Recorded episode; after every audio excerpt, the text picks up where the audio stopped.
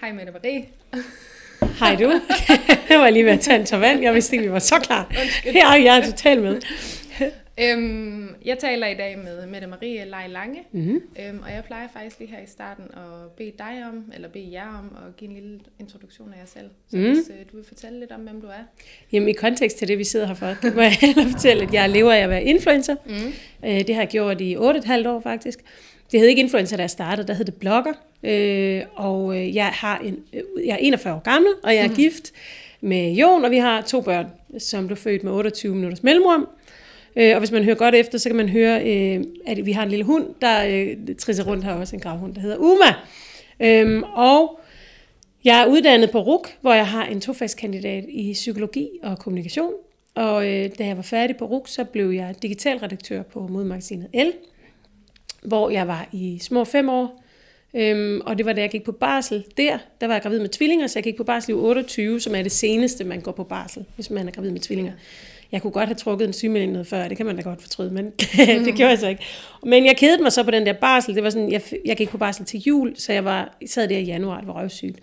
Så jeg startede en blog, og du ved, hvis jeg havde, fordi jeg arbejdede som digitalredaktør, jeg var vant til at være på nettet. Mm. Hvis jeg havde været vant til at strikke eller arbejde med tøj, så havde jeg måske fundet på noget andet, men det var ligesom det, øh, der føltes naturligt, og jeg har altid været glad for at skrive. Øh, og det var simpelthen sjovt timet i forhold til, at det var lige der omkring, at annoncekronerne begyndte at rykke ind på blogmediet. Ja. Så jeg havde, og jeg fik ret mange læsere ret hurtigt. Og da jeg havde været på barsel et halvt år, som jeg, og det var et halvt års barsel, jeg havde på alder, så skulle jeg øh, ligesom finde ud af, hvad så nu? Fordi tanken var, at jeg ville på barselsdagpenge, og jeg vidste godt, at jeg ikke ville tilbage til el, men ud at have et andet job. Mm. Og der blev jeg kontaktet af øh, Bloggers Delight, som dengang sad på hele, øh, altså på meget af det professionelle øh, inden for blogmediet, og, og som spurgte, om jeg kunne tænke mig at begynde at køre nogle øh, annonce, annoncer gennem dem, altså mm. nogle bannerannoncer og nogle Ja. ja. sponsorerede indlæg. Så gjorde vi det, at jeg blev øh, dagplejemor for mine børn i stedet for. Ja. Det bliver man ikke rig af, det kan jeg roligt mm. sige. Men det betyder, at man må have et fritidsjob ved siden af. Ah. Så derfor kunne jeg lige så stille starte op med at have nogle betalte annoncer. Ja. På det tidspunkt skrev jeg to blogindlæg om ugen, og det var det. Ja. Man tjente ingen penge på Instagram, og Instagram havde ikke, øh, hvad hedder det, videofunktion. Der var, det var et flat billede, man så Ja. postede et par gange om dagen af sit rugbrødsmad. Eller det, var meget, det var meget mindre æstetisk. ja, der var ikke story, der var ikke, Nej. der var ikke noget som helst. Der var ingen, der vidste, hvordan min stemme lød på det Nej. tidspunkt. Der var ingen, der vidste, hvordan det så ud, når jeg bevægede mig. Der var nogle flade billeder, og så var der de ord, jeg havde skrevet. Ja. Det kan jeg godt savne. Og det er kun otte år siden. Ja. Det er vildt nok at tænke på. Og så har det jo så udviklet sig siden. Øhm, Jeg var rigtig glad for at være blogger, og dengang jeg var blogger, øh, og startede med at være blogger, især, i hvert fald de første fem års tid, der var det sådan meget, man var ikke kendt på den der måde. Det var sådan, øh, vi blev inviteret nogle gange til premiere, fordi de vidste, vi skrev om det, men der var ingen, der vidste, hvem vi var, hvilket var sådan en dejlig fed undergrundsmåde at gøre det på. Øhm, og dem, der kunne lide blogs, de læste med, og dem, der ikke kunne, de blev væk. Og lige så stille har det jo udviklet sig. Det er jo også vores egen skyld, fordi så når vi fiser ind i Godmorgen Danmark og mm. er med i politikken eller alt for damerne, så er der jo nogen, der læser om os og tænker, hvem fanden er det? Hende har jeg da ikke bedt om at høre på. Og så opsøger de os, og så kommer der nogle gange noget, noget det ene og det andet. Øhm, og, og, og det gjorde, at altså, blogmediet ændrede karakter. Folk forventede mere og mere personligt mm. indhold. Øhm, og det havde jeg ikke lyst til at give. Øhm, jeg har ikke noget problem med at være personlig, men jeg har ikke lyst til at være sådan privat. Øhm, og enten så skulle jeg ligesom skære længere ind i kødet på mig selv, eller også så skulle jeg øh, finde på en anden måde øh, at leve af det på. Så jeg lukkede bloggen for, er det ved at være halvandet år siden, og har levet af Instagram ja. siden. Mm. Og din nye produktserie. Og min nye produktserie, ja. Det kommer vi også lige ind på. Den lever jeg ikke af endnu, Nej. men det kommer jeg forhåbentlig også til. Ja. Ja. Men det er faktisk sjovt, fordi jeg, jeg tror, jeg har fulgt dig mere eller mindre fra start af. Gud, jeg, sjovt. Jeg er ikke sikker på, om du havde født, eller om... Øhm, og du oprettede så faktisk først bloggen, efter du havde født, sagde du? Nej, tre uger inden. Tre uger inden? Ja, okay. jeg var på Så sådan barsel. Lige der omkring i hvert fald. Jeg ret meget fra start har jeg fulgt med. Mm. Øhm, og det er lidt skørt, fordi vores... Altså, jeg synes, du var meget relaterbar, selvom jeg altså var et fuldstændig andet sted i mit liv. Jeg tror faktisk på det tidspunkt, at jeg gik øh, på skole i New York. Nå, vildt nok, ja. Det Altså- været med noget andet, end at sidde om tvillinger. Ja, Ja. Men og stadigvæk kunne jeg finde der øh, altså meget... Øh, Øh, jeg fandt meget inspiration ved dig, og altså, jeg synes bare, du var sådan meget relaterbar, hvilket jeg synes nu er ret skørt. Det, synes, det, er, altså, det er jo noget af det, det, det, det, er jo det største man kan kompliment, ja. man kan få, når man lever af at skrive. Ja. Fordi jeg, har jo, jeg, jeg elsker at skrive, og jeg savner at skrive nu, hvor jeg lever af min Instagram. Mm. Det her med at tænke sig om, og så få en tanke til et emne. Det er jo det, jeg prøvede dengang med bloggen, før det blev så dagbogsagtigt. Det var at skrive en lille artikel hver gang, som gerne skulle være relaterbar øh, for folk, der ikke var i min situation. Det er jo, mm. det er jo simpelthen et, fordi vi har alle sammen ligesom på en eller anden måde et samsur med de samme følelser. Uanset om det så handler om børn eller øh, udfordringer i New York, altså hvordan vi takler ting i livet. Det kan, mm. være, det kan være dette eller hint, og det, det, der har vi den samme bundklang alle sammen, eller ja. mange af os. Øhm, så det, det, det gør mig meget glad, at du, og det, gør mig, det får mig til at savne at lave det ja. lidt også. Det kan jeg godt forstå. Mm. Det var også der, er noget, der var noget mere ære fyldt i det, synes jeg. Det her med nu, jeg, kan jo, jeg synes, det er vildt sjovt, det jeg mm. laver, og Instagram, og jeg føler mig meget, meget privilegeret, fordi de, næsten alle har jo en Instagram, og så er vi et fortal, der kan leve af det, og jeg er fandme svært ved at forstå, hvorfor jeg kan, og hun ikke kan det. Mm. Det har jeg virkelig svært ved at forstå, og jeg tror, det har meget for mit vedkommende at gøre med timing. Ja. At jeg blev blogger på det tidspunkt, jeg blev, og så løb det ligesom over i Instagram. Hvis jeg var startet i dag, så tror jeg ikke, jeg havde kunne lave en forretning ud af det. Øh, det tror jeg, jeg er for gennemsnitlig til. Øh, men så jeg føler mig meget, meget heldig. Men jeg savner de gode gamle blogdage, og den måde, det var på. Og sådan er, vi jo, er det jo altid. Mm. Og man kan sige, at tiden bliver bøjet på midten. Nu, nu skal ting kun være 50 år gamle for at være vintage eller antik. så nu kan man pludselig blive sådan, snakke om gamle dage, der kun er 8,5 år siden. Ja. altså, men ja, sådan er det jo. Utaknemmeligt. Er det ikke også lidt skørt at tænke på, at folk har fulgt med i dit liv i 8 år? Altså sådan en som mig jo. har kigget med fra sidelinjen jo. i 8 år. det er vildt sjovt at tænke på. Altså, og det er vildt, det, det er sådan spacey, og samtidig så er det det jo ikke, fordi det er jo det, jeg har levet af. Det har, ja. jo, det har jeg jo været pinligt bevidst. Men jeg synes altid, jeg har truffet... Jeg, kan, jeg er meget stolt af de valg, jeg har truffet hele vejen igennem. Så jeg føler ikke, at jeg sidder over for dig, og du kan gennemskue mig.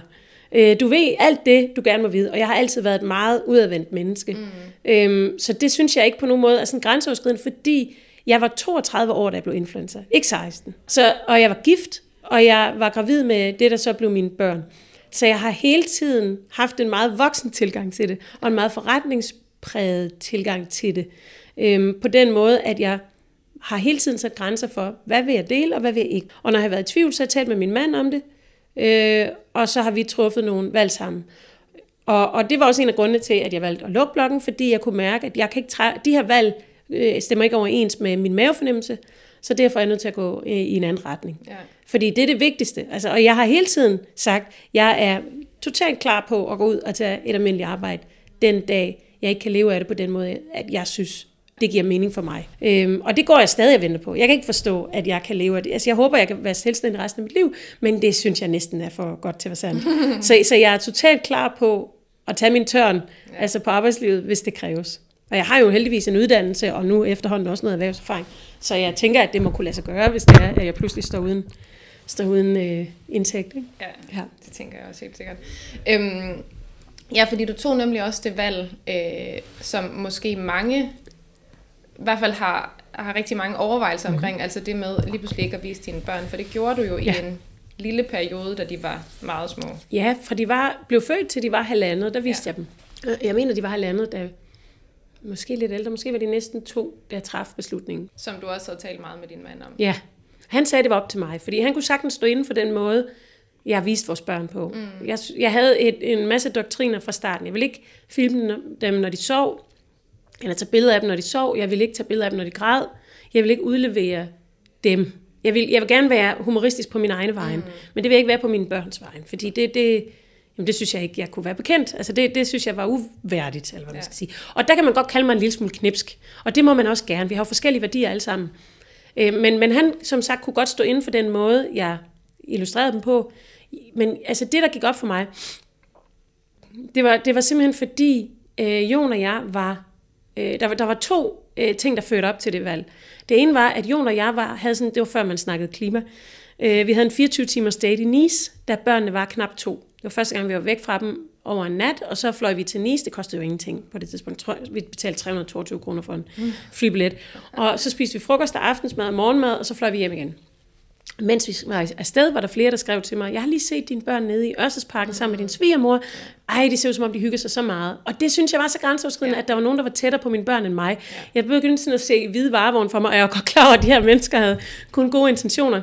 Og den anden situation var, at jeg var i Marrakesh alene i to dage, øhm, hvor øh, mens jeg var afsted, havde Bertha et astmaanfald, min datter. Hun havde meget astma som lille, det har hun heldigvis ikke mere. Så nu vil jeg gerne snakke om det, og det ville jeg ikke på det tidspunkt. Fordi vi havde, det, det, at hun fik astma, var meget dramatisk. Vi vidste ikke, hvad hun fejlede, og så blev hun pludselig indlagt, og der var nogle, nogle tegn, vi ikke havde samlet op på, og det gav mig en ekstremt dårlig morsamvittighed, ja. at, at hun lå og havde det så dårligt.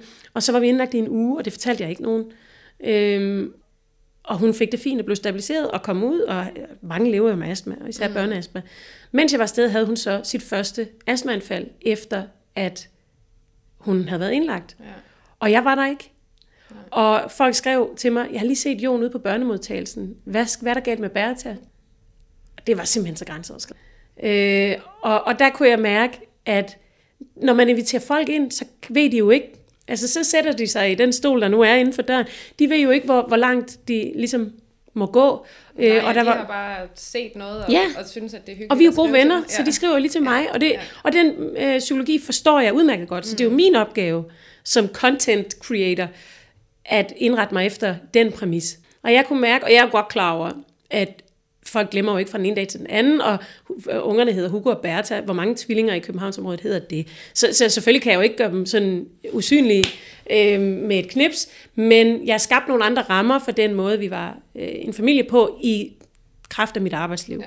Øhm, og nu kan jeg jo så se, nu er de jo 8,5, nu kan folk jo nødvendigvis ikke kende dem. Altså hvis min datter kommer gående alene, så tror jeg sgu ikke, der er nogen, der kan kende hende Nej. forfra. Altså, Nej. Men når de kommer gående sammen, og jeg filmer dem jo bagfra, og folk mm. kan jo mm. godt se deres, hende, hun har krøller. Og det, det er ikke fordi, de skal være fuldstændig anonyme. Det, nu hvor de er blevet større, handler det også om, og det er en anden ting, der også trak i mig på det tidspunkt, sig til, hvis jeg begynder at snakke for meget her. Det er dig, det handler om. Fedt. Men en anden ting, der trak, det var også det her med, at de begyndte at få et sprog, og de udtrykte, udtrykte sig selv personligt. Og så var det som om, det gik op for mig, at de var mennesker. Altså, det, er jo ikke, det var ikke mine børn, de var ligesom, altså det er det, men, men det var, de, var, de var deres mennesker. ja. ja. Øhm, og det gav også næring til den tanke om, og lade være med at vise dem. Mm. Fordi jeg kunne mærke, når jeg sådan skrev, når jeg viste et billede af dem, der begyndte jeg at få, og det igen, det har ikke noget med folk at gøre, det er simpelthen mig og mine følelser. Men når jeg så delte et billede af dem, og der var en, der sagde, ej, hvor er Bertha blevet stor, og hvor er det fint, hvor de sådan havde personlige holdninger, som de, fordi de havde fulgt med så lang tid, ja. at de var sådan et tænk en gang, at det var hende, der var så skaldet en gang, og nu har hun de her fine krøller, og ja. hvor er det sjovt, og jeg føler de her ting for, om dit barn. Det følte jeg var grænseoverskridende. Ja.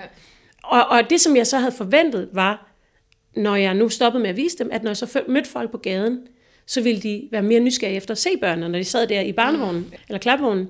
Men det var de ikke. Og det var, det, det var faktisk en super positiv overraskelse, det her med, jeg pillede dem af bordet, og så snakkede vi ikke mere om det. Og, og det var jeg spændt på. Om, om jeg så skabte sådan en eller anden, ej, hvor er du? Også fordi det var ikke så normalt på det tidspunkt siden. Igen, vi snakker fandme kun for seks år siden. Det er helt sygt. Men på det tidspunkt, der var det jo, jeg var bange for at blive stemplet som lidt knipsk. Og jeg blev inviteret ind i God Aften Danmark, tror jeg det var, og jeg var med i Berlingske, hvor jeg snakkede om det her mm. valg, jeg havde truffet. Og det synes jeg også var fint, hvor jeg fik sat ord på det, og jeg er mig altid meget bevidst om at feje for egen dør. Og det gjorde jeg også her. Jeg sagde ikke, fordi sådan og sådan, og de mennesker, og når man gør det, når man viser sine børn, så synes jeg, at mand, sådan har jeg det ikke. Det her, det handler om mig og mine følelser. Bund og grund, det handler ikke engang om mine børnfølelser. De havde ikke følelser omkring det endnu, det anede ikke, hvad det var. Det handler om min, mine følelser. Og det holdt jeg det til. Så ville de gerne, så ringede, har Godmorgen Danmark ringet flere gange og ville have mig ind og snakke med, på det tidspunkt, Uffe Holm, som jeg viste ja. sit barn meget ja, ja. i en årgang. Øhm, og Pelle Venegård, som jeg også har vist sin datter rigtig meget.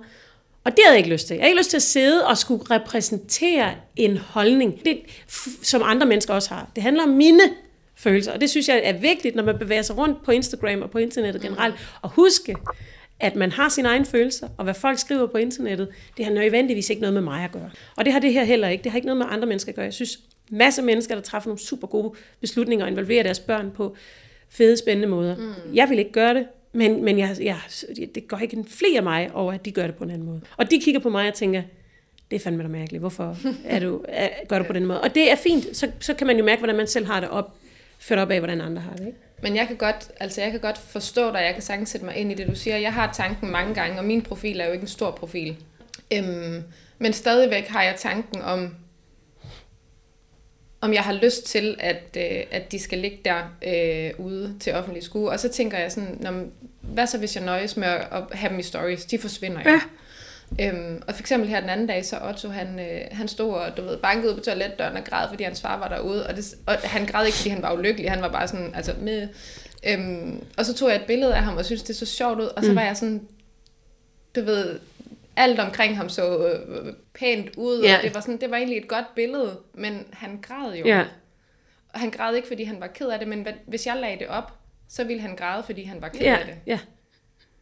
Øhm, så det, altså det pakkede jeg lynhurtigt ja. væk, og jeg lagde det selvfølgelig ikke op, men, øhm, men altså, jeg har de der tanker ja. hele tiden. Ja. Det, ja, det tror jeg det godt. Jeg synes bare, det var også det, jeg sagde dengang, hvor de spurgte, synes du, folk skal stoppe med at vise deres børn? Nej, det synes jeg ikke. Men jeg synes, de skal træffe valget. Mm. Jeg synes, man skal tænke. Man skylder sig selv og sine børn, at man gør sig de der tanker, i stedet for at man bare sådan mindlessly uploader. Fordi det, det, det, nu har jeg jo levet af det i 8,5 år, og jeg tror, det igen, det, nu snakker jeg kun ud fra, hvad jeg tror, men jeg tror, man kan, det hele kan svæve for meget sammen, hvis man ikke træffer nogle beslutninger og holder sig til dem, og, og i hvert fald gør sig nogle overvejelser. Det tror jeg, det vil have for mig, og jeg sætter stor pris på, hvor lidt Instagram egentlig fylder i mit liv, taget betragtning af det mit arbejde. Øh, ja. Altså i forhold til din familie? Ja, og jamen også i forhold til mig og mit ja. mindset. Altså nu snakker jeg jo, nu har jeg en, en god ven, som, som lige har været væk fra Instagram i et halvt år, fordi det fylder simpelthen for meget. Sammenligner sig med andre, og øh, så den og den har fået det fede job, det har jeg ikke, den og den har været på den fede ferie, det har jeg ikke. Hvor jeg, hvor jeg sad så og spejlede mig i ham, og jeg var, havde pli nok til ikke at sige det, men tænkte, gud, sådan har det slet ikke. Øh, jeg tænker ikke over jeg sammenligner ikke mig selv på Instagram. Og det tror jeg også er fordi, at jeg er meget bevidst om, at det, jeg viser på Instagram, er en kurateret version af min virkelighed. Øhm, og derfor så forventer jeg også, at det er det hos andre. Så jeg sidder ikke og tænker, at deres liv er perfekt, fordi de laver alle mulige fede ting og har nogle dyrtasker. Fordi at jeg selv er meget kurateret omkring, hvad jeg gør. Ja. Jeg synes, vi har et gensidigt ansvar i verden, mm. ikke på Instagram, men i verden for at opføre sig ordentligt over for hinanden. Og jeg har ikke lyst til, at der er nogen, der skal få det dårligt on my account. Og derfor vil jeg gerne en gang imellem prale med, at jeg har købt en ny taske, fordi jeg er vildt stolt, og grunden til, at jeg købte den, var, fordi det går godt med min virksomhed, mm. og sådan noget, og det fortæller jeg jo så også. Ja. Men jeg sørger altid for at putte det i en kontekst. Ja. Fordi jeg vil ikke, og det er jo, det er jo så, så kan man kalde det min, min ærekærhed. Jeg vil ikke have, at folk får det forkerte indtryk. Jeg har ikke lyst til, at de skal tro, at jeg er overfladisk. Øh, I hvert fald ikke som en fællesnævner over min karaktertræk, fordi det er jeg også. Jeg er, I'm every woman, ligesom vi alle sammen er. Ja. Men, men jeg synes, vi har et ansvar over for hinanden som mennesker. Og det følger med på Instagram. Så jeg synes, at man er... Jeg synes, det er et dårlig stil, at, øh, at positionere sig på en måde, som gør, at andre mennesker får det dårligt med sig selv. Og det betyder ikke, at jeg ikke godt kan være øh, glad for den måde, jeg ser ud i bikini i år, for eksempel, eller et eller andet, eller er, er stolt af min nye prættetaske, og jeg er godt klar over, at det ikke er alle mine følgere, der har råd til at købe en prættetaske. Øh, men men, men, men, men det hele skal ligesom gøres på en, på en ordentlig måde. Selvfølgelig. Altså, og der er også forskel på at, at positionere sig selv, så, så folk får det dårligt med mm. sig selv, og ja. så... Øhm, og så lægge, altså for eksempel, eksempelvis mit feed prøver jeg sådan at holde meget øh, pænt, fordi jeg er uddannet fotograf, mm. så jeg kan godt lide du har en æstetik. pæne billeder. Ja. Øh, min story kan jeg sagtens se, altså jeg har eksempelvis lige været at løbe i, morgen, i morges. Jeg er knaldhammerende rød i hovedet, når ja. jeg løber. Sveden, den dribler jeg mig. Ja. Altså, det har ikke noget måde at lægge ud. Nej. Men jeg vil bare ikke så gerne have, at det skal ligge på mit feed. Nej. Og hvis folk så går ind og kigger på feedet, så får de jo også et eller andet billede af, at jeg prøver at fremstille alt øh, ja. på en vis måde. Øhm, hvor jeg lægger mærke til, at du for eksempel er også er rigtig god til at at øh, være ude på den røde løber og se smuk og dejlig ud, og så samtidig ligge hjemme i sofaen og, og lidt gøre en dyd ud af og tage et billede med... Øh, eller gøre en dyd ud af, det ved jeg ikke, om er det udtryk, men sådan, du ved... Et bevidst valg. Ja, ja. om at tage et billede, du ved, måske lidt for langt ned ja. med frontkameraet, sådan, som vi alle sammen havde ja. at åbne, men som, øh, som du bevidst ligger ud for, øh, for ligesom at, ja. at vise, at jeg har den her side, men jeg har altså også den her ja. side. Ja. Jo, men og det er også fordi, det er sådan, mit liv er. Altså, alles. som alles liv er. ja. Altså, men, men jeg tror også, der er nogen, der er mere æstetiske i deres hverdagsliv, end jeg er. Mm. Jeg har ikke sminke på i dag, for eksempel. Ej, lidt her under øjnene, fordi mm. det er første gang, du møder mig. Men, men jeg, har, jeg har ikke, og jeg har heller ikke glattet mit hår, og, og du ved, i dag er jeg ikke i humør til det. Mm. Og jeg er lidt mast, jeg havde kvalme hele dagen i går, har været sådan lidt syg, og har sådan lige en, fordi jeg er så heldig at være selvstændig, har en dag, hvor jeg lige så stille kan tage det, ja. tage det hele lidt med ro. Øhm, og det har jeg, og det må gerne fylde noget. Altså, mm. fordi jeg siger, at mit feed er kurateret, eller min Instagram er kurateret, men det er ikke sådan, at jeg kun vil vise det perfekte. Det er en stor misforståelse. Ja. Det betyder, at jeg vil ikke vise øh, det private. Mm. Øhm, og det private for mig er ikke at ligne lort. Det er ikke privat. Det gør vi sgu alle sammen. Ja. Og det har jeg intet problem med at gøre ud i offentligheden.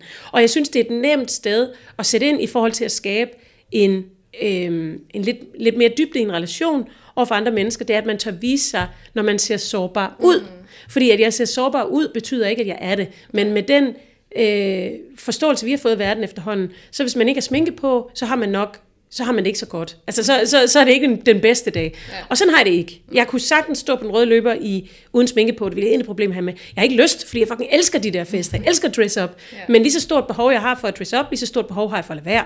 Øhm, og, og jeg føler mig ikke nøgen, når jeg går ud i verden uden sminke. Øhm, og det vil jeg gerne, og det, og det syrer jeg igennem på min Instagram, fordi hvis jeg kun skulle tage billeder af mig selv, når jeg har sminke på, og når mit hår sidder godt, så vil jeg virkelig have få billeder. Altså, så vil, jeg, det, så vil det være, det passer ikke til den, mm-hmm. til den, jeg er. Jeg føler, at folk efterhånden godt ved, at selvom at du nu kun viser det perfekte liv, så, ja. så burde folk bare vide efterhånden, at du ved, alle har lortedage, ja. alle har opvask, alle har... Øh, øh, blæer liggende over alle ja. ude i øh, bryggersædet. Ja. Sådan. Altså, det tænker jeg bare, at... Ikke alle. Alle har ikke blæer i bryggersædet. Den, den må lige tage på din kappe. det ville være mærkeligt. men, øhm, men du ved bare... Og jeg ved godt, at folk ikke ved det, og der er mange, der stadigvæk sammenligner sig på den måde, ja. men, jeg, men jeg føler bare, at vi i hvert fald er blevet bedre til at vide, at selvom at ting bliver fremstillet sådan forholdsvis perfekt, og det kan også godt være, fordi at jeg også er 35 snart. Mm. Altså, at, at jeg også har den holdning, at det måske er lidt sværere, hvis man... Du kan huske livet før. Ja. Og det er, der, det er der jo nogen, der ikke kan. Vi er jo den sidste generation, der kan huske livet før sociale medier. Ja. Og det synes jeg er fantastisk. Altså, ja. Det skal ikke kaldes boomers, we fucking golden generation. vi er de eneste, der har det overlap, der har prøvet begge dele. Jeg var 18 år, før jeg fik min første mobiltelefon, ja. og jeg var 28, før jeg fik en med kamera. Og det var fucking dårligt. Der var ikke nogen, der tog billeder i byen, for der var ikke lys nok. Ja, ja. Altså, så vi har fået lov at gå i byen og til os åndssvagt og have alle de der erfaringer, uden at skulle tænke på, hvordan vi så ud, og hvordan det så ud næste dag. Ja. Hvis, hvis ikke der var nogen, der så det, så var der ikke nogen, der så det det er slut nu. Ikke? Ja. Altså, og, og, og det tror jeg giver en ydmyghed omkring de her ting, og en, en afstandstagen til de her ting, som ja. jeg synes, vi er heldige at have. Øhm, men, men omkring det her med, hvad for nogle sider af sit liv, man viser på de sociale medier, og hvad for en side af sit udseende, man viser på de sociale medier, der tror jeg, jeg tør sige mig selv, jeg vil rigtig gerne have, når jeg er i selskab med nogle mennesker, mm. at de har det godt. Jeg, altså, der er jo nogen, øhm, som er øh, lidt mere introverte måske, eller lidt mere stille anlagt, øh, som sikkert også træder folk på tæerne mindre, end, end jeg kan komme til, fordi jeg godt kan være en elefant i en glasbutik. Men, så det er ikke, fordi jeg vil sige noget negativt om det. Men der er nogle mennesker, der, der kommer og, og, og, og du ved, passer deres eget lidt mere. Når jeg, når jeg kommer ind i, i et lokale, hvor jeg måske kender to-tre stykker, og vi er otte i alt, så så kan alle huske mig, når vi går. Fordi jeg snakker, parentes, for meget, og fordi jeg rigtig gerne vil høre, hvad laver du? Hvad, hvad, hvad, hvor mange børn har du? Jeg synes, det er spændende at møde nye mennesker, og jeg vil gerne have, at de har det godt i, i mit selskab. Og det er sikkert egoistisk. Det handler om mig jo. Men jeg kan godt lide at få folk på banen, og jeg kan godt lide, at vi hygger os og har det rart. Og selvom det kun er to og en halv time til en eller anden polterappen, eller en eller anden strikkeklub, som jeg lige er blevet inviteret med til. Og sådan har jeg det også på Instagram. Jeg vil gerne have, at folk hygger sig og har det godt, og kan kende sig selv i mig, som siger, det gør mig meget glad, at du boede i New York, og, og, og levede et ungdomsliv, som var langt fra det familieliv, jeg var mm. i gang med at skabe. Ja. Men vi, vi kan kende os i hinanden. Ja. Øhm, og, og, og det er jo virkelig en fortasket kliché, at et smil er den korteste afstand mellem to mennesker, men den kan man jo brede ud over så meget. Ja. Vi kan jo sagtens kende os selv hinanden, selvom vi ikke har særlig meget for det blotte øje til fælles. Og sådan vil jeg gerne have, at folk har det, når vi møder hinanden på Instagram men, og, det, og det synes jeg nemlig lige præcis, at din profil også afspejler. Det er jeg glad for. Nu, øhm, nu er det faktisk ved at være længe siden, men det der med, at du siger, at du vil gerne have folk glade, sådan, det synes jeg kommer så meget til udtryk, især øh, dengang du øh, havde lavet hele det der VM-EM Ja, det var show. fucking sjov. Ja. Øh, for nogle år tilbage. Jamen, det er, fire, det er fire år siden fire i år. år siden. Er det ikke sygt? Jo. jo altså. altså. Men hvad, jeg kan ikke engang huske, hvad det var, du gjorde. Du, Jamen, du, det er du grineren. fortalte en eller anden joke. Det var ikke min idé jo. Altså det var jo ikke min, det var noget, mine følgere startede. Det var simpelthen så sjovt. Men det var fordi Jon var i, min mand Jon var i Rusland. Det gjorde man engang. Det er mange år siden. Hvor der var øh, VM. Og, og jeg har en lille ting med min mand, fordi han er meget, meget glad for fodbold, og han er i særdeleshed glad for øh, Manchester United. Og jeg ved ikke, jeg synes fodbold er røvsygt, men en gang imellem, så googler jeg lige, om der er sket noget nyt med Manchester United. Hmm. Og så øh, kan jeg se, om de har fået en ny spiller, som hedder Sanchez. Hvad bliver han kaldt? Så googler jeg løs, indtil jeg finder ud af, at han bliver kaldt et eller andet på grund af sit store hoved, eller whatever. Og så skriver jeg en sms til Jon, så jeg formulerer mig, som om jeg er fodboldkondensør, og skriver, ej med Sanchez, det bliver spændende at se, om de hiver ham ud på diagonalen til nogen, hvad ved jeg, ikke? Øh, og så skriver han tilbage, ej, jeg fucking elsker dig. Og så, du ved, det giver goodwill, det giver ja. massage. Han ved jo godt, jeg ikke ved en skid. Han ved, jeg har gjort det for hans skyld, og det er hans hobby. Så det sætter han stor, stor pris på. Og det, så ringede jeg til ham, da han var, eller vi snakkede sammen, da han var i, i, til VM, og så sagde jeg, kan du ikke lige give mig en sætning omkring VM nu? På samme måde, som folk så kan sige til deres mænd, sådan at de får massage. Altså, så det giver lidt goodwill. Ikke? Ja. Og så fandt han en eller anden sætning, jeg tror det var den ikoniske, vi skal have corner ud på fløjen, ja. så, han kan, så, han kan, og, og, så han kan få nogle diagonalafleveringer. Det er jo det, der hævde den hjem mod Polen. Ja. Så lyder man jo, som om man ved en fandens masse. Og det sagde jeg så på Instagram, og så var der, en, så var der nogen, der sagde, tak MM, den siger jeg lige derhjemme til aftensmad. Der var så en enkelt, der filmede det, der sagde det til sin mand, og filmede ham imens, hvor han bare reagerede, som om hun var faldet ned fra mulen. Ikke? Og så sendte hun til mig, og sagde, må jeg dele det? Ja, det må du gerne. Og så delte jeg det, og så væltede det ind. Så eksploderede det. sprang i luften. Ja. Altså, jeg havde, jeg tror, der var 12 millioner visninger på min Instagram den weekend. Ja. Og det var før, man gik op i det. Pisseærgerligt. Ja. det kunne jeg godt bruge nu. øhm, og jeg fik 10.000 nye følgere, og det var fuldstændig sindssygt. Ja. Det var så sjovt, og jeg havde så travlt, og jeg var på pressetur i Nice, skal jeg huske, og jeg sad bare Folk har troet, jeg havde dårlig mave. Jeg sad på toilettet for at gendele, og det værste er, at folk kunne ikke finde ud af at sende videoer. De kom til at sende det på en forkert måde, så jeg skulle skrive, du skal sende igen på den måde, så jeg kan gemme det på min telefon og uploade det. Og det bedste var, hvis de ville tagge osv. Ja. Så det, det blev kæmpestort, og det, var jo, og det fede ved det var, og det var jo slet ikke noget, jeg havde tænkt ind. Altså det lyder som om, jeg har lavet et kæmpe gennemtænkt marketingstund, det havde jeg overhovedet ikke. Men det fede ved det var jo, at vi kunne jo ikke grine med os selv, og vi gjorde heller ikke grin med mændene. Nej. Det var, og, og, og normalt, sådan noget med fodbold, det, der er så meget, mænd ikke forstår. Så sidder mm. der en Janne Ræ-type, hun har jo været i reklame for dem, det er kun derfor, jeg siger det, som sidder og virker dum og siger, nå, øh, jeg forstår ikke, skal de ud på fløjen? Hvad betyder øhm, Og det var det jo ikke. Det var, det var kvinderne, der, kom, der ligesom ja. vidste noget, ja. som vi gjorde for mændenes skyld, fordi vi gerne ville imponere dem med noget, som var deres spidskompetence. Ja. Det var jo det var skide sjov. Det var virkelig sjovt. Det var rigtig sjovt. Og det er jo sådan noget, altså lige præcis derfor, at jeg elsker Instagram. Altså fordi det kan sådan noget. Ja. Nu det der var et altså lidt ekstraordinært eksempel, synes jeg. Men, øhm... Jamen, hvis jeg lige må tilføje, det fede var også, at de videoer, der så lagde op, viste også bare bredden af det. Fordi ja. der var en, der gik ud til sin mand, der var ved at røge et gris ude i stallen, og hun sagde, Paul, ja, vi skal have, du ved, hvad sagde snakker du om gulli? Kan du smutte ind igen og passe din kartofle?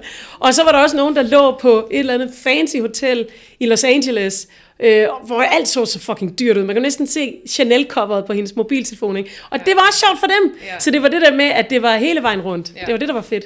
Ja, det var helt genialt. Det var ikke eksklusivt, på nogen måde. Det var bredt, det var bredt ja. undskyld, jeg afbrød dig vist også. Ja, men det gør ingenting. Men jeg synes bare, at at det er sådan noget, øh, som det jeg kan Instagram, elsker. ja. Ja, elsker Instagram. Ja. Øhm, jeg hælder lige vand op, det kan høres. og, øh, og nu vi er i den her boldgade. Ja. Boldgade, ah, jeg så, jeg så hvad du gjorde der, ja. Nå, øhm, nej, så, øh, så har du også gjort noget andet helt fantastisk, og det har jo haft lidt større mening. Øh, ja, på sådan et overordnet plan. Øh, fordi du... Øh, på et tidspunkt også, det, det var ikke uh, reklame, det var ikke annonce, nej, nej. du opfordrede bare til, at folk skulle blive bloddonorer. Ja, det ja. var fordi, det var fordi, og det er jo det igen, de, de, de største ting af sådan noget her sker jo, undskyld, hvis man, når det, når det kommer fra et ægte sted. Ja. Der var jo ikke noget af det her, der var gennemtænkt. Øhm, og, og det her handlede om, at jeg inden for 24 timer havde fået besked om to børn i min bekendtskabskreds, som havde fået leukemi. Det er jo simpelthen for mange øh, på, på, på, på, på så kort tid, ja. og i det hele taget. Øh, og den ene er en pige, hvis, hvis mors veninde skrev til mig på Instagram, at hendes datter her havde fået tilbagefald i leukemi.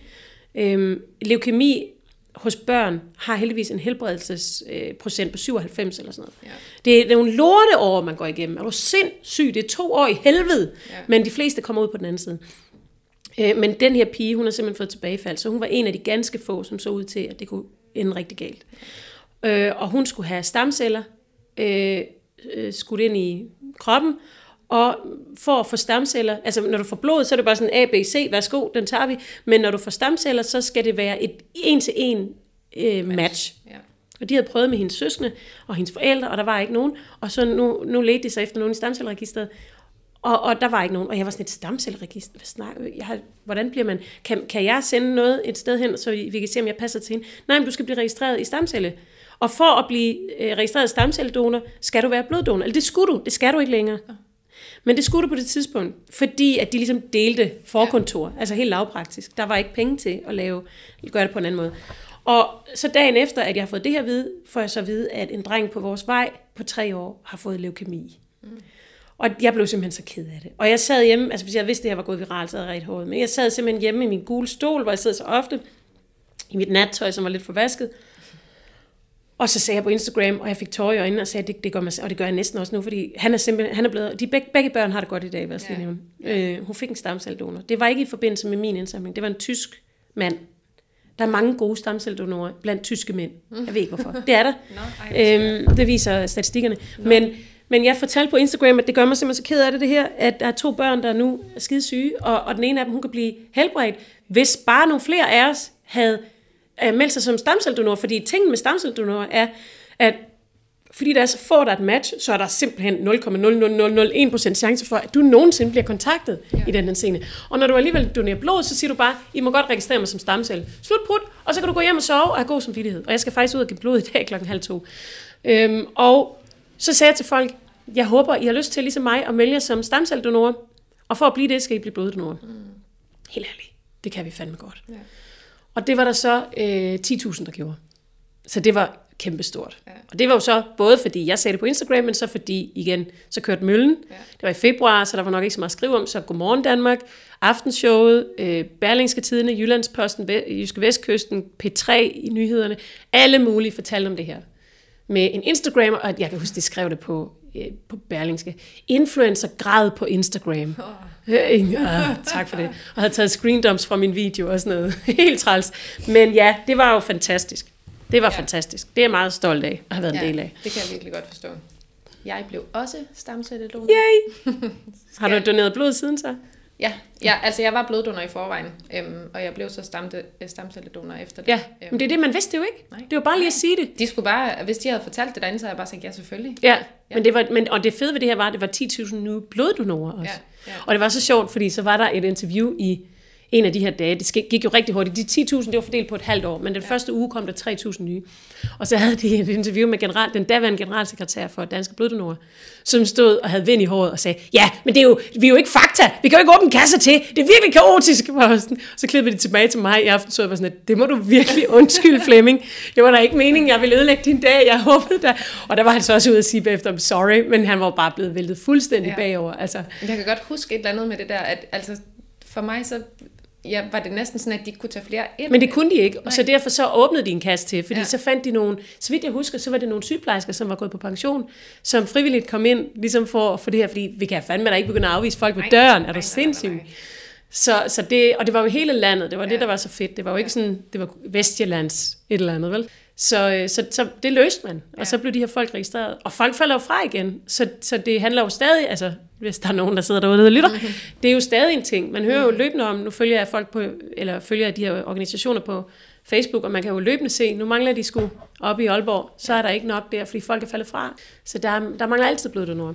Men man er hele tiden registreret i registret, hvis man har sagt, jeg ja. vil være stamcelledonor, ikke? Og så jo. skal man bare vente på at blive Så skal man bare vente med. Men nu kan man jo blive stamcelledonor uden at være bloddonor, fordi der er jo folk, der af forskellige grunde ikke kan være bloddonor, eller ikke vil, eller et eller andet. Ja. Og nu kan man simpelthen melde sig til, og så får man tilsendt et lille reagensglas, hvor man så skal pose sig selv i kinden og sende det ind. Så det er blevet endnu nemmere. Der er ikke mange grunde til at være. Det er der ikke. Jeg har været med til sådan en stamcelledonation. Ja. Øhm, fordi det hele det her, det kørte, og jeg sagde, hvad kan jeg gøre? Og i, i sådan et halvt års tid, der hjalp jeg dem med at ligesom få budskabet. Vi holdt sådan en stamcelledonorfrokost på stamcelledonor-dagen og sådan noget. Øh, og der var en gut, der hed øh, Emil, det tør jeg godt sige, fordi der stod på alle plakaterne, en dansk fyr, som var blevet øh, trukket ud, altså som stamcelledonor, og kunne redde livet på en mand i Frankrig. Øh, og han Det var, må være så vildt. han var 27 år gammel, tror jeg nok. 26-27 ja. år gammel. Flot fyr. Så hele det der kamerahold var sådan et, kan vi ikke, eller hele deres øh, marketingsafdeling, må, vil du være med i den her kampagne? Det ville han så heldigvis godt. Så jeg, var, jeg kom med ud og snakkede med ham, mens han lå øh, og var i gang med den her donation. Og sagen var den, at de så, han havde en, en slange ind i den ene arm og en slange ind i den anden arm. Og så trak de øh, blodet ud af den ene arm, som så røg over i en maskine, som centrifugerede stamcellerne fra, og så kørte den det over i den anden arm. Ja. Så han fik alt sit blod tilbage. Ja. Det var simpelthen så syret. Så kom der sådan en lille klat ud af det, som vi så så røg ned i en køleboks, og de be- be- behandlede ham som royalty, ja. den her mand. Og han sad i fire timer der, mangler du noget? Skal vi nu stine til Vil du have en, di- en dime mere? Skal vi kø- købe en is? Hvad, hvad vil du have? Ja. Det var fantastisk, og han sad bare der og følte jo, altså, tænk at få lov at redde et andet menneskes liv. Ikke? Ja, ja, for Ja. Søren. Det må også være, altså det må, det må være sådan nogle ting her i dit job, du også elsker, altså mm-hmm. at komme på udebanen, på, altså med sådan Ja. nogle ting her, som du bare, altså det kan du aldrig nogensinde forudse, uh, vil Nej. ske. Nej, men det er det. Ja. Så har jeg jo også forudset nogle ting, hvor jeg har været ambassadør for Plan Børnefonden mm. i en årrække, hvor jeg fik, øh, hvor jeg købte noget stof. Jeg var, jeg var i Benin og besøgte mit sponsorbarn og se noget arbejde dernede, og der var 200, der meldte sig i de tre dage, jeg var der, var der 200, der meldte sig som, som øh, hvad hedder det, som altså købte et sponsorbarn, så at sige, ja. Ja. hvilket gør en gigantisk millionforskel for de her børn set over en 10-årig periode. Øhm, og for et lokalsamfund også. Og, og der, mens jeg var dernede, så tog jeg på et marked og købte noget stof, som jeg tog med hjem, og så var Jesper Høring sød mm. øh, og sy en kjole af det, som jeg havde på til Style Awards, ja. og så lavede jeg et event efterfølgende, hvor jeg bortaktionerede den her kjole og tjente 65.000 på det. Og samtidig så havde vi jo så meget fokus på det i de her dage, at der kom en masse flere, som jo var hele håbet, at der kom en masse flere øh, donorer til. Ikke? Ja. Eller ikke donorer, nu begynder jeg rundt Nej, på det, ja. men øh, øh, sponsorer. Ja. Så det, det kan jo også noget, fordi man har det reach, så kan man nå ud med nogle budskaber på en kreativ måde. Fordi mm. hvis man bare siger, hey, skriv her, så bliver det måske, det giver ikke lige så meget Nej. genklang. Ikke? Nej, så har du haft hjertet med i, i Ja. altså alle de her eksempler, Det er så det. er jo, altså det er jo også derfor, det Det er jo det. Når, man, når folk kan mærke en Ja. og relatere til en, så Ja. påvirker man jo deres følelser med sine følelser. Det er jo sådan, vi lever. Det er jo sådan, mm. vi er. Nu fortalte du også øh, tidligere, at øh, du øh, øh, hvad hedder det, gør, prøver i hvert fald at, at ikke at være... Jeg ved aldrig rigtigt, jeg, jeg kan ikke finde ud af med mig selv, hvad forskellen er på at være personlig og privat faktisk. Nej, men det kan jeg godt forstå. Personligt, det tror jeg, at... Altså, det, nu kan jeg igen kun tale for mig selv, Ja. men det er det, at du kan mærke mig. At jeg er ægte, og jeg er sandfærdig, øh, og du kan relatere til mig, selvom vi, vores liv på det tidspunkt ikke mindede meget om hinanden. Mm. Fordi jeg fortæller dig noget om mit liv, Ja. og, og mine følelser. Øh, og, og jeg vil, vil, vil medgive, at jeg synes, at linjen kan være virkelig, virkelig utydelig. Øhm, for mig handler det der med om, hvad der er privat, det handler for mig om, hvad for nogle valg, jeg har truffet. Mm. For mig er mine børns identitet, eller deres ansigter, det er privat. Ja. Og det er det jo ikke for hende, Nej, det det ikke der sidder ved siden af mig. nej. Øhm, det er, at jeg føler, at jeg har et privatliv. At Ja. det er den, den øh, jeg kan huske, at jeg skrev blogindlæg en- gang om El Style Awards, jeg havde været til, hvor jeg så bad Jon læse det igennem, inden jeg udgav. Og, så sagde, og jeg sluttede af med, at jeg var kravlet ind i dobbeltsengen og havde lagt mig til at sove ved siden af, du ved, jeg, jeg, jeg fik det til at som sådan en Cinderella, mm. og så kravlede jeg i en dobbeltseng til prinsen der sidst. Så sagde jeg, jeg bryder mig ikke om, at du skriver, at du kravler i en dobbeltseng. Det, det føles for privat. Og Sådan, ja, det kan jeg godt forstå. Ja, du det har det på den måde. Ja. Ja. det var privat for ham, Ja. at, at, jeg, at, at det ligesom skulle inddrages. Han lå der og sov og sådan noget. Det var, det var ord, Ja. øh, men, men det, føl, det lød privat. Ja. Så, så grænsen er forskellig fra folk, og, og, og, og for mig føles det, som om jeg har et enormt privatliv. Ja. Og, og, og for dig, der kigger på mig, og, og har læst, hvad jeg har skrevet, og ser, hvad jeg lægger op, tænker du måske, ja, nej, ikke så meget.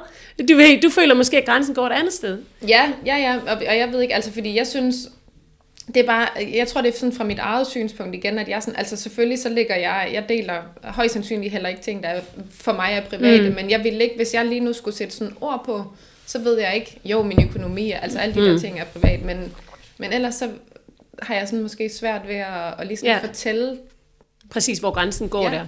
Jamen det, det kan jeg også. Jeg kan jo ikke fortælle dig præcis, hvor den går. Det er jo meget konkret, at du ikke må se mine børns ansigt. Eller det må du godt. Men det, Ja. dem deler jeg ikke på Instagram.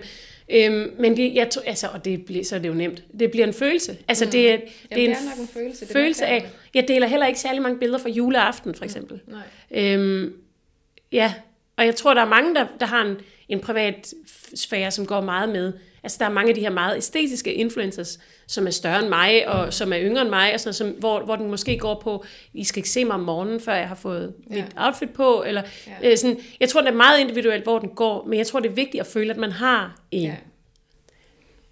Ja, og der jeg ville hen med det her, det var, at øhm, selvom at du er, du er personlig og prøver ikke at være privat, der hvor dine grænser går, og, men så er du stadigvæk øh, i nogle perioder, eller med nogle ting i hvert fald meget sårbar, Ja. som, altså, hvilket jo også gør, at folk kan relatere. Ja.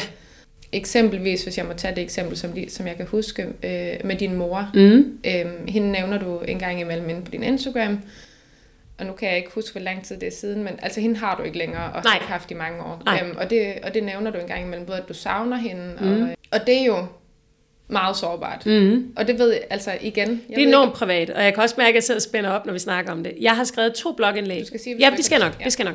Jeg har skrevet to blogindlæg om det faktum, at min mor ikke øh, er her længere. Ja. Jeg har ikke fortalt, hvad hun er død af. Jeg har ikke fortalt, hvor gammel hun blev. Jeg har ikke fortalt noget om begravelsen. Jeg har ikke fortalt noget om de her ting. Nej, så det er bare Øh, dine følelser i Det er mine, det er de, jeg, jeg, når jeg har delt de der sårbare øh, blogindlæg for eksempel, eller personlige, sådan på grænsen til det private, så er det om følelser, der er, han, der er følt færdig. Ja. Jeg, jeg skriver aldrig, når jeg er vred, eller når jeg er ked af det, og jeg går heller ikke på Instagram, når jeg er vred, eller når jeg er ked af det, eller når, når jeg har nogle aktive, øh, sårbare følelser. Mm. Jeg, jeg venter til, at jeg har fundet ud af, hvad kan jeg lære af det her, hvordan kan jeg på en eller anden måde transformere det her, og så vil jeg gerne fortælle om det. Ja. Og det er også det, jeg har gjort i de to indlæg, jeg har skrevet øh, om min mor øh, som handler om noget, som rigtig mange af os kender til, som er sorg. Ja. Det kan også være sorg over en kæreste, øh, der er gået fra en. Det, det, sorg er sorg. Mm. Øhm, og den ene sorg er ikke mere berettiget end den anden sorg. Det er en følelse, og den har vi alle sammen Ja. øh, på, på forskellige tidspunkter. Øhm, men, øhm, og jeg har, jeg har delt de par indlæg. Jeg kan huske, det første halvår, der nævnte jeg ingenting mm. om min mor. Jeg fortalte, at min far havde en kone, der hed Elke, og jeg omtaler dem som min far og min Elke. Øhm, og så var der begyndt der nogle tråde i kommentarsporet, som handlede om, tro, øh, øh, hvorfor er Mette Maries mor der ikke mere, og øh, er det fordi hun har mistet kontakten til var hun en dårlig mor? Og så havde det sådan, nej, det duer fandme heller ikke. Nej. Og så kan jeg huske, jeg skrev et indlæg, der hed seks forskellige slags bedsteforældre, hvor jeg fortalte om de forskellige bedsteforældre, der er i mine børns liv. Der er farmor, som er meget aktiv og laver sjove ting med dem. Der er farfar, som bor i et dejligt hus i Gilleleje. Der er bedstefar, som har en stor rund mave, som man sover godt på. Og så er der øh, mormor, som er sådan en form for øh, guardian angel, ligesom i Askepot. Mm. Øhm, man kan ikke se hende, men det betyder ikke, hun ikke er her. Ja. Så jeg beskrev det på den måde. Ja. Øhm, og så skrev jeg også, jeg kan se, at der er nogen, der har begyndt at diskutere, hvorfor og hvordan og ledes. Det vil jeg ikke. Øh, det synes jeg ikke, hun har fortjent, hendes Det må også eftermæle. være enormt ubehageligt for dig at sidde og... Jo, men jeg, for, jeg forstår det jo egentlig godt. Ja, så kan man diskutere om folk, der sidder og diskuterer sådan noget i et kommentarfelt. Og Ja. det, der er der jo nogle mennesker, hvor man synes, måske man skulle have tænkt sig om. Jeg ville ikke have gjort det på den måde. Men, men igen, det, det var ikke noget, der ramte mig sådan i hjertet, fordi at jeg var på arbejde der, og det er mit arbejdsliv. Ja. Men, men når jeg så bringer de her ting ind, så er det selvfølgelig på en anden terrasse, vi drikker mm. den til. Altså, så er det mere, meget mere personligt. Ja. Og de indlæg, jeg har udgivet om min mor, er helt klart det mest sårbare, og det er dem, jeg er mest stolt af. Mm. Det, er det, altså, det er ubetinget dem, jeg er mest stolt af. Fordi ja. jeg er stolt af det sprog, det skrevet, jeg er stolt af den måde, jeg har fået sat ord på, nogle følelser, jeg har. Øhm, det er ikke en del af mit arbejde, det er noget andet. Øhm, og der er nogle mennesker, der har øh, fortalt mig, at det har gjort en, en lille forskel i deres soveproces øh, i forskellige ting. Og- det gør mig rigtig stolt. Ja, det, det, det ser jeg mere som noget velgørenhed. Altså det er noget, det er noget det, det, jeg føler, at nogle af de der indlæg er virkelig blevet rigtig gode. Og Ja. dem er jeg stolt af. Det må både hjælpe dig i din proces, at du får det skrevet ned, og ligesom får ord på alle de her ting, men det må også, det må netop gøre noget, at du så kan se, at folk kan bruge det til noget, at de kan blive hjulpet i deres Ja, sorg. Jamen, jeg føler også, at der er en, det, det, er et vær, det, er noget, det er noget værdigt i forhold til... Der er jo meget af det, nu kommer vi så ind i en anden sti, men der er meget af det følelsesliv, jeg har, mm. og jeg har haft i mit voksenliv, som er blevet, som det er, fordi jeg har haft det tab, jeg har. Ja.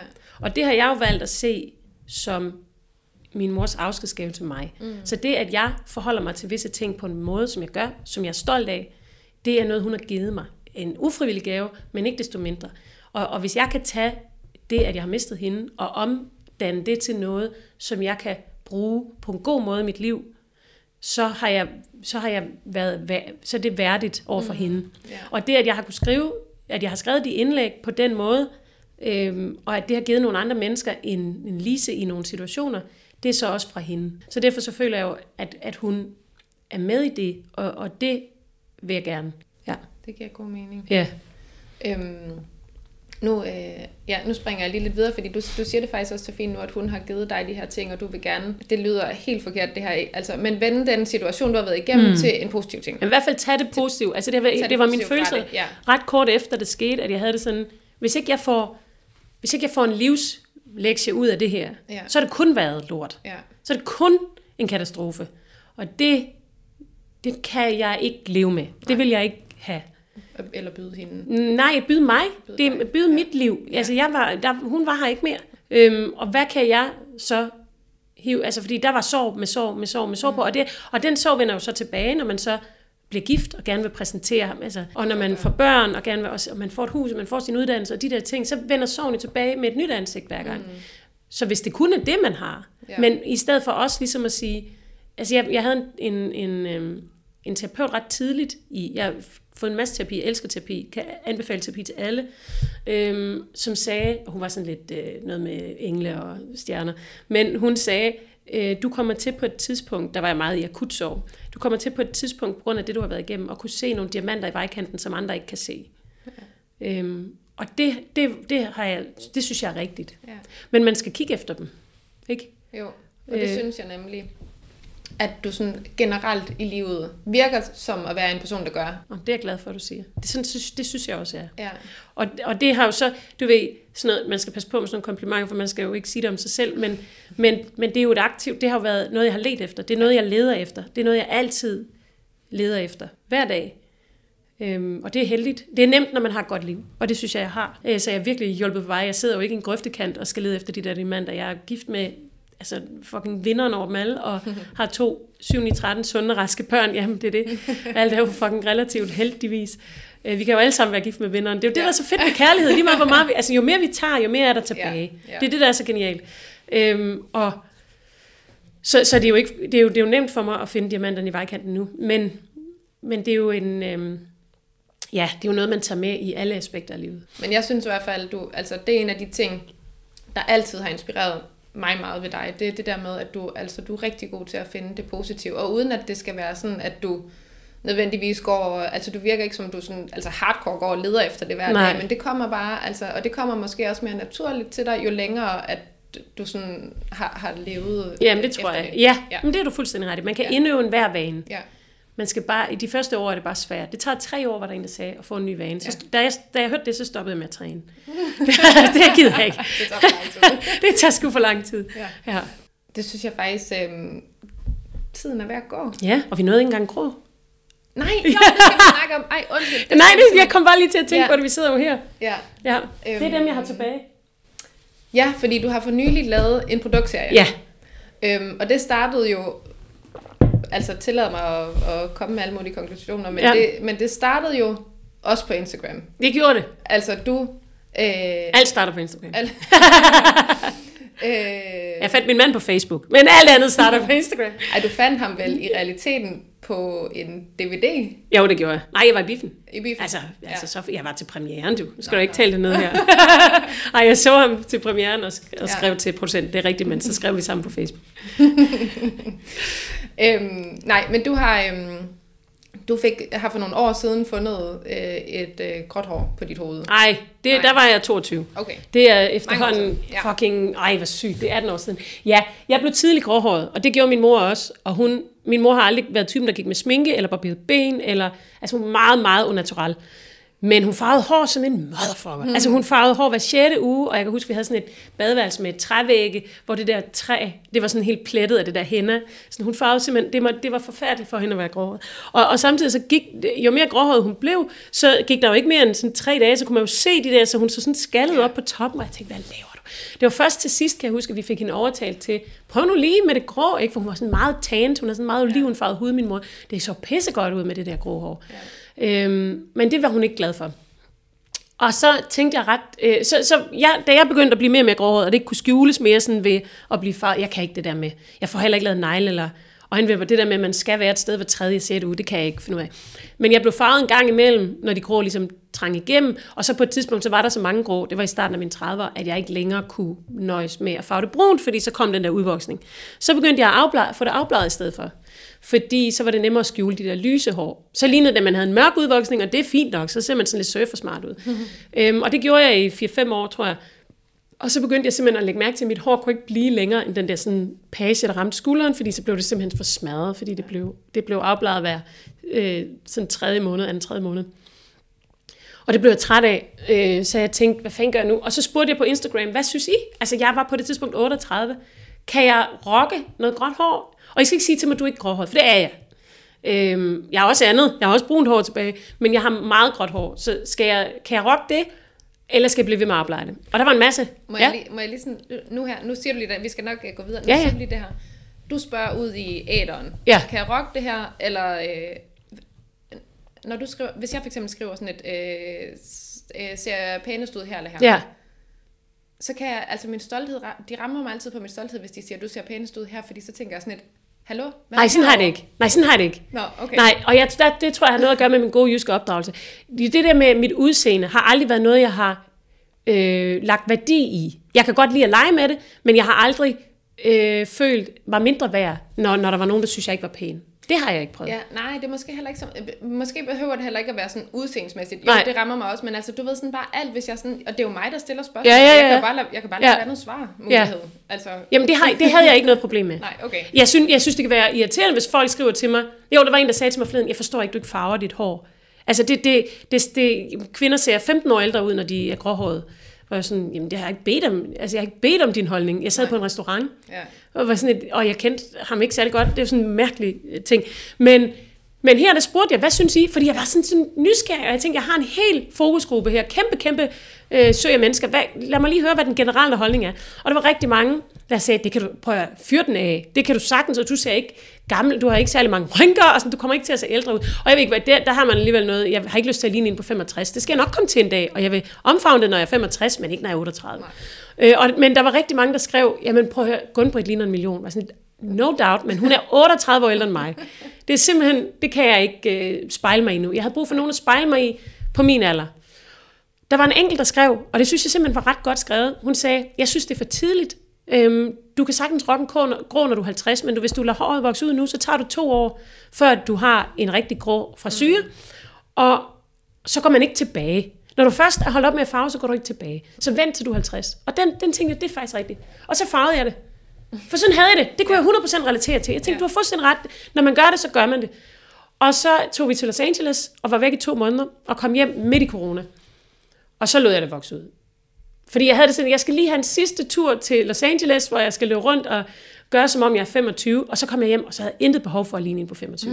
Og det er sådan et behov, man skal slippe på et tidspunkt. Ja. Men, og, og, og det er der nogen, der ikke gør, og det synes jeg er synd for dem. Og jeg kunne mærke, at jeg har behov for aktivt at tage afsked med 25-årige med Marie. Ja. Jeg, alt i mit liv råber og skriger, at jeg ikke er 25. Ja. Og jeg er ret stolt af de ting, jeg har opnået, siden jeg var 25. Nu er det på tide, at jeg ikke længere behøver at ligne en på 25. Og det har været en mental proces, lige så meget som det har været en fysisk.